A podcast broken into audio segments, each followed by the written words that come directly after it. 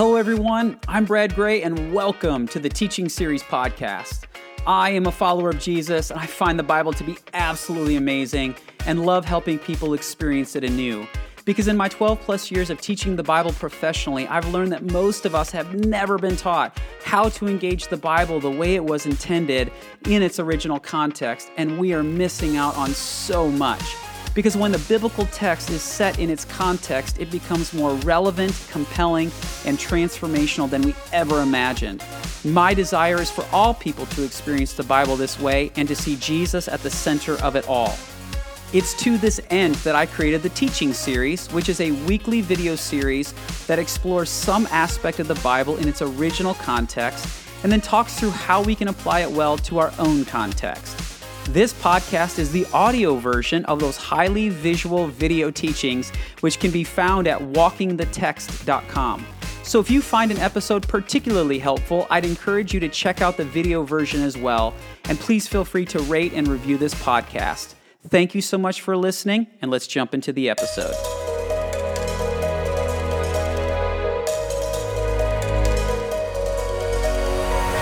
Hello, everyone. Welcome to another episode in the Teaching Series. Hey, for those of you who had a chance to watch last week's episode, you will know that next week we are going to be beginning a new series. So a couple weeks ago, we finished with Zacchaeus. Last week, we talked about a life worth mimicking, and at the front end of last week's episode, I said, hey, there are two episodes I want to do between Zacchaeus and the next series that I think would be really helpful for all of us to engage. And so last week, we talked about a life worth mimicking. We talked about Paul saying, hey, follow my example as I follow the example of Christ, or mimic my example as I mimic Christ. And we talked about just the significance of that, of what Paul had become and what he was inviting other people into. And as I was continuing to think about that particular passage and what we talked about last week, and is our life worth imitating? Is our life worth mimicking? You know, one of the things that will surface for most all of us are all of the areas in our lives that we don't have right. Those things that we go, yeah, that isn't something that I want people to follow. Like, that's something that I struggle with, or this is something that I find frustration with. And it's very easy to become really, really discouraged and to go, man, am I just a pain in the rear end to God? Like, is God just so sick and tired of dealing with me and my frustrations and my struggles and maybe my addictions? And this is where I just wanted to bring to you just a story that I have found really helpful in my own journey. And it goes something like this. It's a true story. It's from years ago, from the legendary founder of IBM, a guy by the name of Thomas Watson Sr. And on one particular occasion, one of his young senior managers made a mistake. And it was a big mistake. It cost IBM $10 million. Okay, there's a technical term for that. It's oops. And as you can imagine, like, word spread quickly, and all of a sudden it came to this young senior manager, hey, Thomas Watson Sr. wants to see you in his office. And so he gets up out of his office and he makes like that long walk. It may have only been 100 feet, but it must have felt like a mile as he approached the office of Thomas Watson Sr. And I just can imagine him standing outside the office. This is the entryway into my home office. And I just can only imagine him just like feeling the sweat just like coming on his forehead, just his whole body getting warm, going, this is not going to go well. And it says that he walked into the doorway, saw Thomas Watson Sr. sitting behind his desk, and he said to him, so I guess you want my resignation, huh? To which Thomas Watson Sr. replied, are you kidding me? We just spent $10 million educating you. And the dude did not lose his job. Now, what I love about this story is that I believe that the impulse that Thomas Watson had in that moment is the same impulse God demonstrates all the time. That this is a God who sees our failures not as the end-all be-all, but as a means to an education, to a learning, to a sense of, listen, I don't want you to tender your resignation to me when you feel like you have absolutely blown it. I want to take that resignation, I want to put it in the recycling bin, and I want to recycle the pain. I want to recycle this story. I want to help make you better for it. And this isn't God taking it lightly and going, oh, let's just chalk it up to education, although I do think the education is a big part of it. It's that this is a God who recognizes that we're not always going to get things right, that we're going to struggle, that we're going to fumble along at times, that we're just going to absolutely blow it, sometimes bigger than others. And this is a God who just says, listen, my grace is sufficient for you.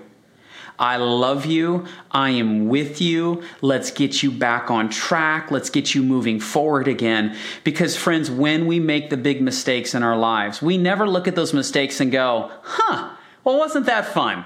Let's do that again next weekend.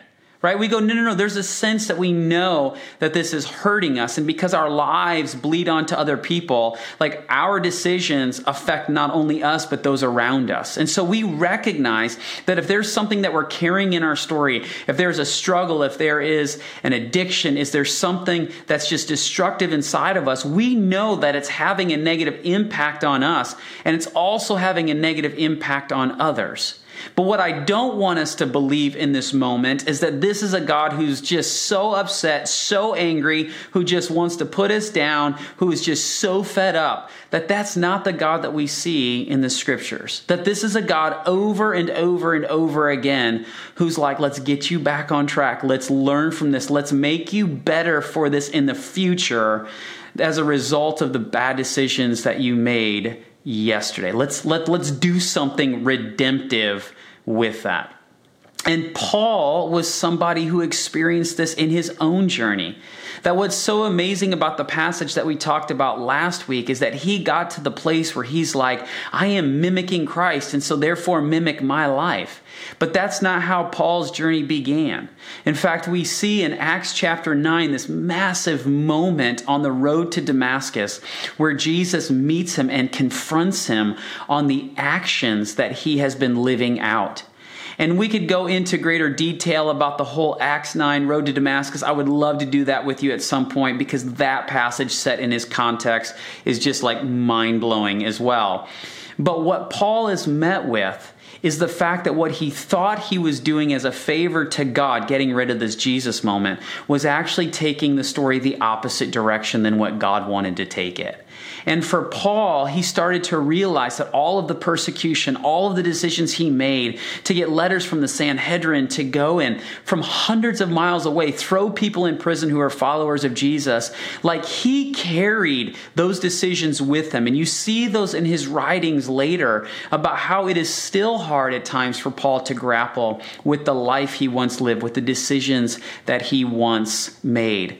And yet the thing I find so compelling about Paul's journey is that this man is all out for God.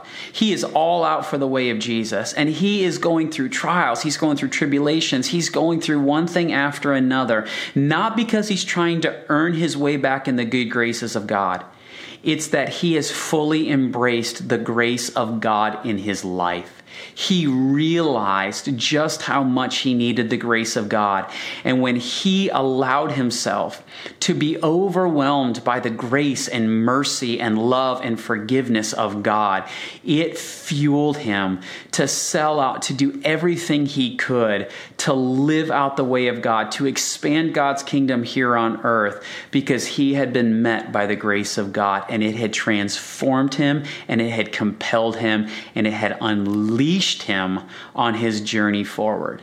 And so, friends, I just want to encourage you today that as you look through your life, as you think about, is your life worth mimicking, and you start to highlight, and I'm struggling with this and I'm struggling with that, that this is a God who wants to take these experiences that we've just completely failed and have said, I want to recycle that. I want to redeem this. I want to take this somewhere. And the question will be, will we allow God to work in us? Will we have the courage to say, you know what, God, I've made a mistake. I need to get back on track. If we have to make amends with those that we've affected negatively because of our decisions, like we need to do that.